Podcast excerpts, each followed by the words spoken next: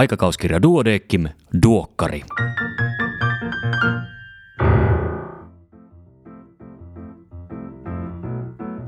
Tämä on numero 19 vuonna 2020. Minä olen Kari Hevossaari, lääkäri Helsingistä. Tervetuloa mukaan. Tässä podcastissa käyn lyhyesti läpi uusimman aikakauskirja Duodeckimin eli Duokkarin sisällön. Pidempänä juttuna tällä kertaa Anna Dalbakkan erinomainen kolumni Asiantuntijuus. Eeppistä draamaa vai onnahtelevaa farssia? Päätoimittaja Annika Kalliokoski kirjoittaa toimitukselta palstalla käsikirjoituksen pitkästä matkasta lehdessä julkaistavaan lopulliseen versioon seuraavasti. Otsikko on Mustelmia. Kokeilin fatbike-pyöräilyä metsässä, reitin piti olla helppo. Oli puunjuuria, kiviä ja kantoja. Tuli mustelmia. Onneksi vain ruumiiseen, ei sieluun. Sieluunsa saattaa mustelmia saada käsikirjoituksensa aikakauskirjaan lähettänyt asiantuntija. Vastauksena saattaa olla hylky, täystyrmäys. Näin on viime aikoina käynyt tavallista useammin, kun kirjoituksia on tullut toimitukseemme kiivaaseen tahtiin. Toivottavasti hylkykirjeen saanut kirjoittaja ei pitkäksi aikaa jää lukua ottamaan. Vaikka käsikirjoitus hyväksyttäisiinkin, Asiantuntijalausunnot saattavat edellyttää tekstin mukilointia. Täytyy puristaa pituus sallittuun mittaan, kirkastaa jutun juoni, luopua itselle tärkeistä ilmaisuista, avata kirjoittajalle tutut vaan muille vaikeat termit, muotoilla taulukot uudelleen. Korjauspyyntöjä kannattaa kirjoittajan perusteellisesti pohtia. Vertaisarvioijakin on nähnyt vaivaa käsikirjoituksen eteen. Parhaassa tapauksessa hän on kuin valmentaja siinä kehän reunalla. Joskus vertaisarvioijan kommentti raivostuttaa. Kerran omaa tuotostani tarkastellut asiantuntija ihmetteli, miksi pääkirjoitus oli kirjoitettu nyt.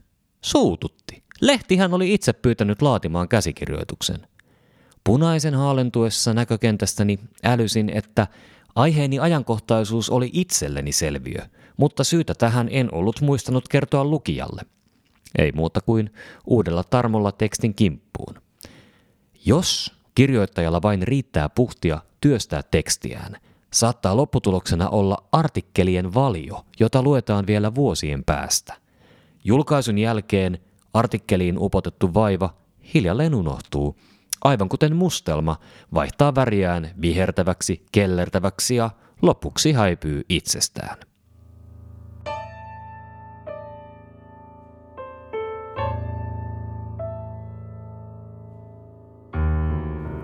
Pääkirjoituksia on kolme kappaletta, niistä ensimmäinen yliopiston ja yliopistollisen sairaalan yhteistyö. Yliopistolla on Suomessa muihin Euroopan maihin verrattuna merkittävästi suurempi vastuu erikoislääkärikoulutuksen ohjauksesta ja laadusta. Käytännön koulutus tapahtuu kuitenkin sairaaloissa ja perusterveydenhuollossa. Koulutuksellisten tavoitteiden ja työvoimatarpeen yhdistäminen ei tässä palapelissä ole aina onnistunut. Erikoislääkärikoulutuksen laadun kehittäminen ja tieto monella alalla uhkaavasta erikoislääkäripulasta on kuitenkin tuonut koulutuksen toimijat lähemmäs toisiaan. Kova, eli koulutusvastuu lääkärit, pyrkivät kehittämään erikoislääkärikoulutusta konkreettisesti. Sitten on aina vaan ajankohtainen ja tunteita herättävä aihe, nimittäin ravinnon kolesterolin saantisuositukset, vihdoinkin konsensus. Kolmantena pääkirjoituksena Ovatko kolmannen polven epilepsialääkkeet lunastaneet niihin kohdistuvat odotukset? Vahvasti yksinkertaistaen voisi sanoa, että ne ovat tuoneet varteen otettavia vaihtoehtoja lääkevalintoihin ja yhdistelmälääkehoidon osuus on kasvanut. Edelleen Kuitenkin kaikista tärkeimmät itse epilepsian syntymekanismeihin vaikuttavat hoidot antavat odottaa itseään.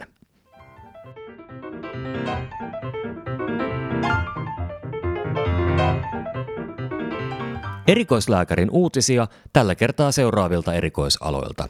Tieteestä, yleislääketiede, kliininen farmakologia ja lääkehoito, naisten taudit ja synnytysoppi, ihotaudit ja allergologia sekä pediatria.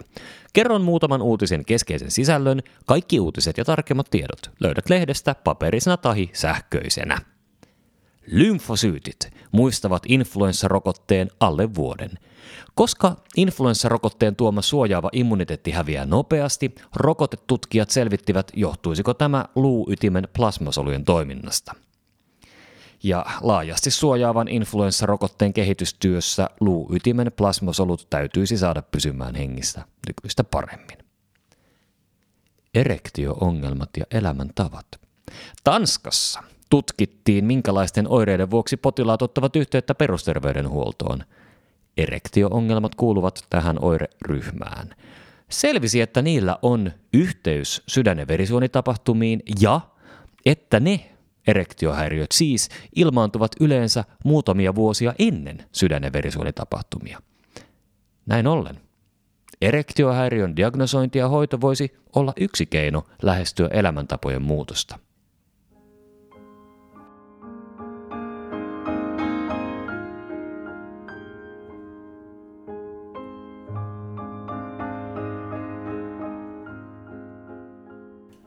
Katsausartikkeleiden lyhyet esittelyt. Lipoproteiini A suurentunut pitoisuus on ateroskleroottisen valtimotaudin riskitekijä, jonka tehokas hoito mahdollistuu uusilla täsmälääkkeillä.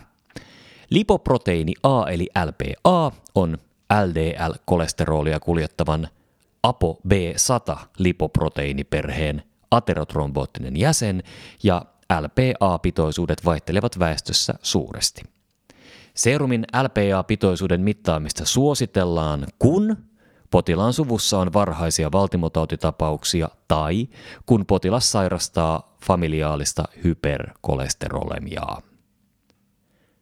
Seuraavalla katsauksella on paras otsikko aikoihin eli Kateenkorvaa kliinikolle sopivina suupaloina. Kateenkorva on primaarinen immunologinen elin, jossa kehittyvät T-solut – hankinnaisen immuunijärjestelmän keskeiset toimijat ja säätelijät. Tietämyksemme ihmisen kateen korvan toiminnasta on rajoittunutta ja pohjautuu pääosin hiirimalleihin. Kateenkorvan tärkeyttä heijastaa se, että kateenkorvan synnynnäinen puuttuminen ilmenee kehittyneistä hoidoista huolimatta usein kuolemaan johtavana vaikeana immuunipuutoksena. Syöpää sairastavan potilaan infektiot. Sekä syöpä että sen hoito altistavat infektioille, joiden ehkäiseminen ja hoito ovat olennainen osa syöpäpotilaan hoitoa. Tavanomaisiin solunsalpaajahoitoihin liittyvä neutropenia ja limakalvojen vaurioituminen altistavat bakteeriinfektioille, joiden hoito poikkeaa immuunivasteeltaan normaalin henkilön infektioiden hoidosta. Neutropeeniset kuumeilevat potilaat voidaan jakaa pienen ja suuren infektioriskin ryhmiin, joiden empiirinen mikrobilääkehoito poikkeaa toisistaan. Lymfopenia puolestaan altistaa virus- ja opportunisti-infektioille, joista osa on ehkäistävissä lääkityksin. Kohdennetut, uusilla mekanismeilla vaikuttavat syöpälääkkeet aiheuttavat vähemmän neutropeenisia infektioita, mutta niihin liittyvät omat infektiohaasteensa. Tyypin 1 diabetespotilaan aivoverenkiertosairaus. Tyypin 1 diabeteksessa aivoverisuonisairaus nivoutuu vahvasti diabeteksen pienten suonten komplikaatioihin ja niiden riskitekijöihin. Sekundaarinen vatsakalvotulehdus, yleisin kirurgisen sepsiksen syy. Sekundaarisella vatsakalvotulehduksella tarkoitetaan maha-suolikanavan puhkeaman seurauksena syntynyttä vatsakalvotulehdusta. Riskipotilaiden varhainen tunnistaminen, viiveettä aloitettu laajakirjoinen empiirinen mikrobilääkehoito, elintoimintojen tukeminen, ripeä diagnostinen polku ja varhainen laadukas kirurgia ovat tehokkaan hoidon kulmakivet. Diabeetikkoja hoitavat erityisesti tarkkana, että seuraava artikkeli ei vaan livahda ohi, se on napakasti nimetty GLP-1-reseptoriagonistit. GLP-1-reseptoriagonistit eli inkretiinimimeetit ovat monelle tyypin kaksi diabetesta sairastavalle oikein hyvä lääkevalinta.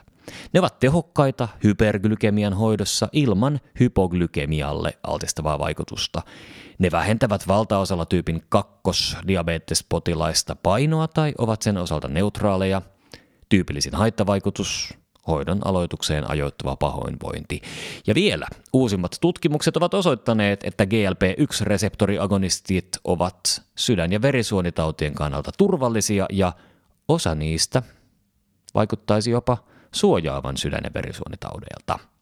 Sitten on vielä alkuperäistutkimus, työeläkekuntoutukseen osallistumisen vaikutus työkyvyttömyyseläkkeelle siirtymiseen ja päätelmä on, että työeläkekuntoutus ei näytä vähentävän tulevia työkyvyttömyyseläkevuosia.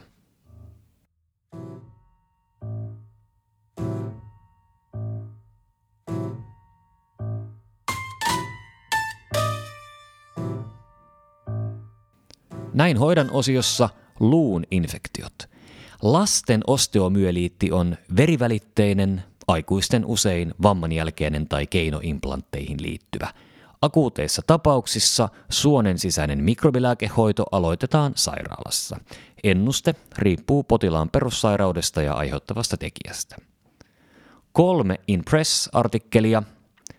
Vastasyntyneen mantelitumakkeen koko ennustaa imeväisiän tunnetarkkaavaisuutta – Raskausdiabeteksen jälkeen yli puolet sairastuu diabetekseen.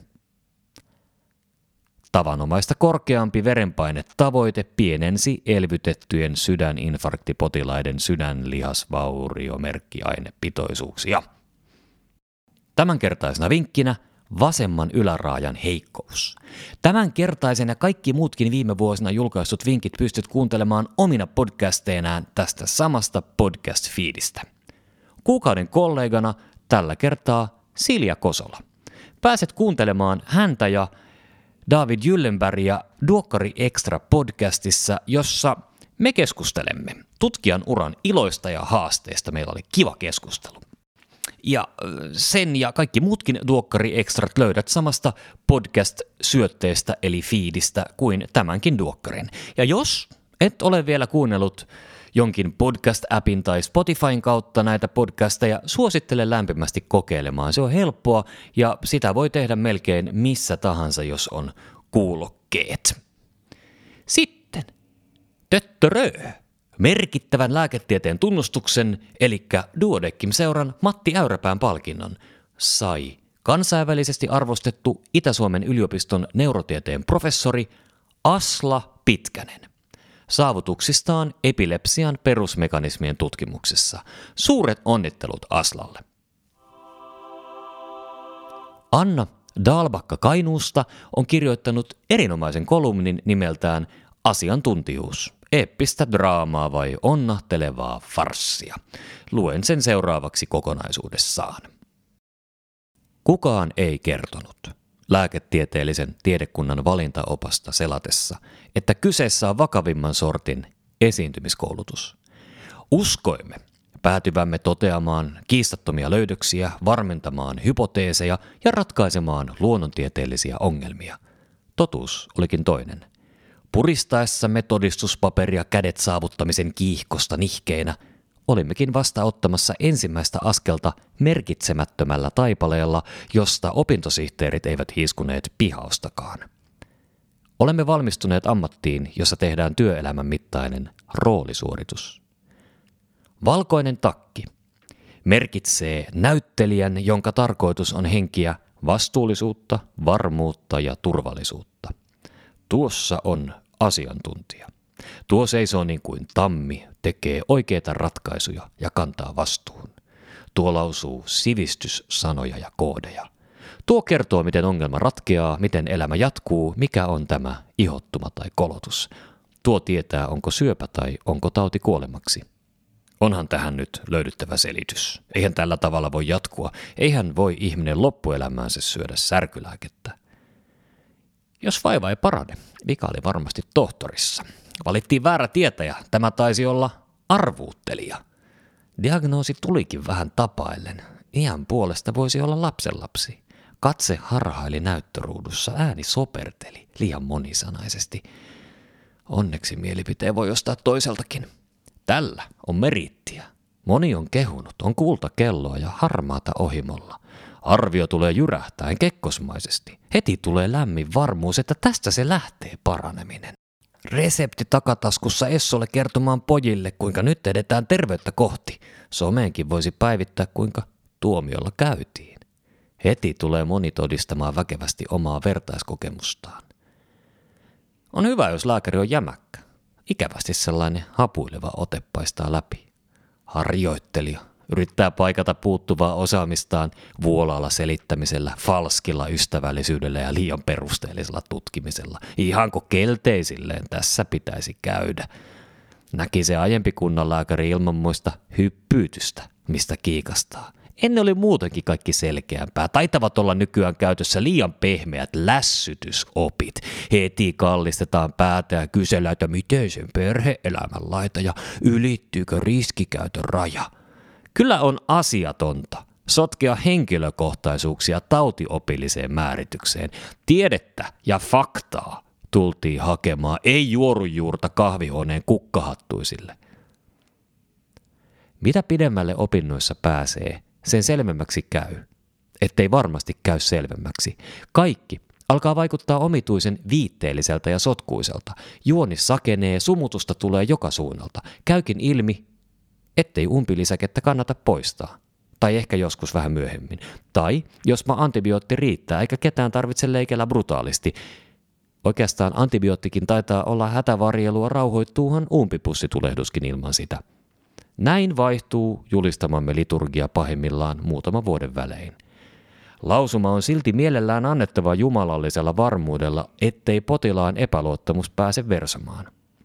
Sitten joku tekee tiedettä, ja väännymme taas asianmukaiselle mutkalle lausumaan totuutta sairauden ja eksistenssinsä tuskissa virovalle potilasraukalle, jonka ainut toivo tulee siitä, että tieteen vankoilla käsivarsilla tässä levätään.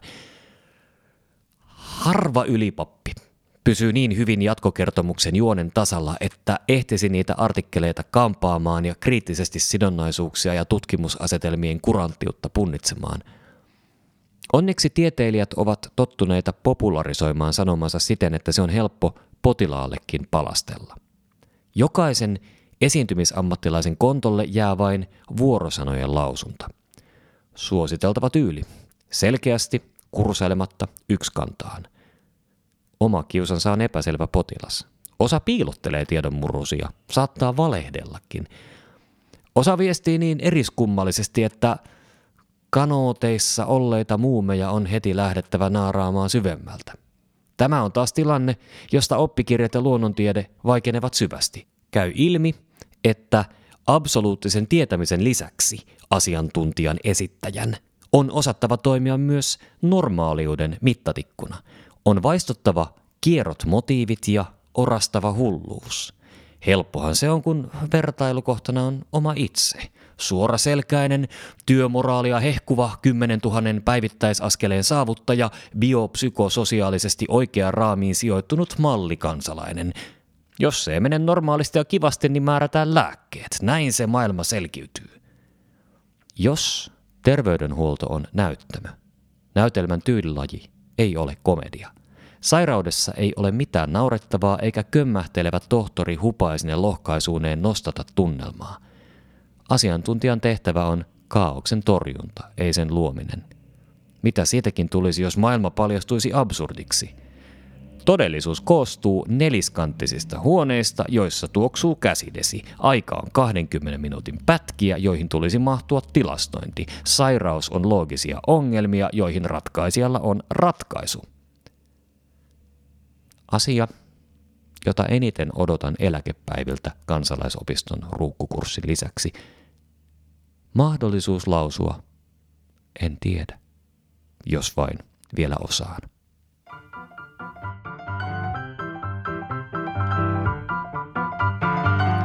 Siinä kaikki tällä kertaa. Kiitos kun kuuntelit. Voimia maskien pukemiseen, riisumiseen, ompelemiseen, keittämiseen ja muuhun mahdolliseen lisäkuormitukseen. Kyllä tästä vielä lähikontakteihin ja normaalitilaan päästään. Tsemppiä, palataan asiaan pari viikon päästä. Voi hyvin siihen asti. Iiro, ole niin hyvä.